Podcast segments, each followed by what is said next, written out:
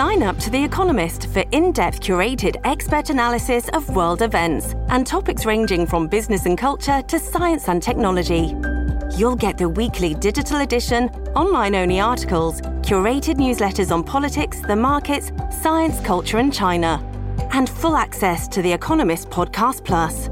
The Economist is independent journalism for independent thinking. Go to economist.com and get your first month free. Every once in a while, I get the feeling, like I'm sure you do, that you just need to hear something a little more inspiring in the world, right? Just something good that is happening out there. And we have that for you here. And this all has to do with the chocolate bar because US President Joe Biden was visiting last week. And, and during that presidential visit, he received a gift. Actually, it was handed to him by Green Party leader Elizabeth May. It was a chocolate bar. And it's not just any chocolate bar, though. It's a kind of a unique blend of Syrian and Canadian flavors. It was Canadian created by a company called Peace by Chocolate. You may have heard of them. They are a Canadian chocolate company, but they were founded by the Hadhad family. The Hadhad family came to Canada about 10 years ago. They had spent a few years in a refugee camp after fleeing Syria when civil war there broke out back in 2011. And we thought, what a journey that is, right? To come all this way to start this chocolate company in a small town in Nova Scotia and have it handed to the President of the United States. We had a chance to speak with Tareq Hadhad, who's the founder and CEO of Peace by Chocolate. And, and here's some of that conversation. Well, Tareq, thank you so much for joining us today. How does it feel to know that your chocolate, something you made, was in the hands of U.S. President Joe Biden? Oh, you know, this has been absolutely the most remarkable moment in our journey. Uh, our chocolate has been on uh, many powerful stages in the world, with uh, on the International Space Station with Nancy Pelosi, with the prime ministers from around the globe.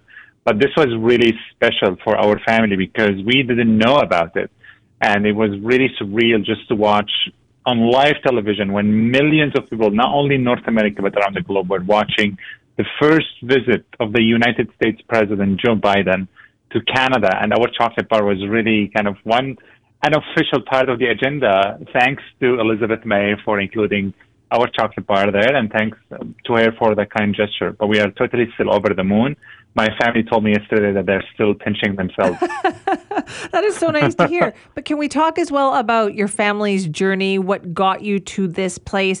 You, your home was in Syria, and and, and when did you flee? Hmm. Um, that's correct, actually. My family and I come from Syria. We fled the country in 2012. Just a little bit uh, back history, we run a very successful chocolate factory there.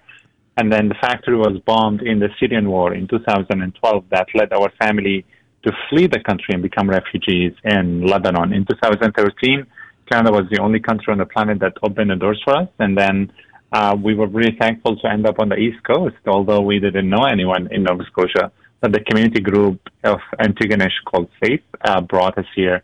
And, you know, the, the company was restarted because we believe the kindness of the community has generated so much hope in us to give back to the people of the community, offer jobs, and also contribute so much to the country that we are so honored to call home now.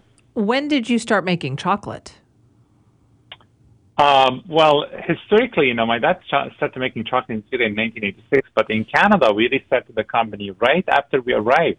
So Peace by Chocolate, as the rebranded name for our company from back home, started in Nova Scotia in 2016, and we actually made chocolate a few months before we officially released the company or the brand in our home kitchen in Antigonish with the support from all the family members who were either chocolate makers or taste testers.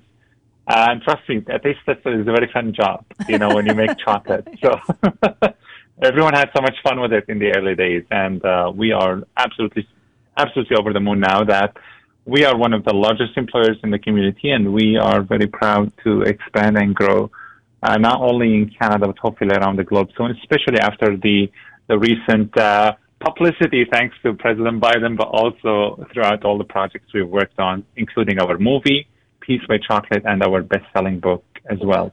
What an amazing story, Turk. What just absolutely phenomenal. So I have to ask you though, what is the secret, do you think? Because your chocolate must also be very, very good for it to be this popular. So what is the secret, do you think?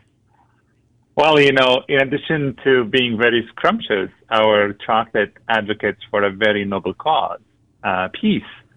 Everyone wants peace. Everyone loves chocolate. And that's why this is the perfect marriage. Peace by chocolate is the perfect marriage between the two values uh, because chocolate makes happiness and peace is the noblest value everyone should fight for. Without it, no one can go to work. No one can build business. You cannot uh, go to school. You cannot do anything without peace. We cannot have this conversation today without knowing that we are living in a peaceful place. So we actually have a company that is a cause more than a business, but also we have our partnerships that we have released with the community, over 11 partnerships with indigenous communities, refugee support communities, and at the same time, Canadian Mental Health Association, Trans-Canada Trail, Red Cross. And we try to make sure we give back because we are not in the business of just making delicious chocolate. There's a lot of chocolate companies out there. Our, our key value is actually by being uh, in the business of passion, enthusiasm, advocacy, contribution, and excellence. And every single person on our team believes actually in these very values that they need to be spread much further. You know, we live in a time when it is much easier to sell hatred and anxiety.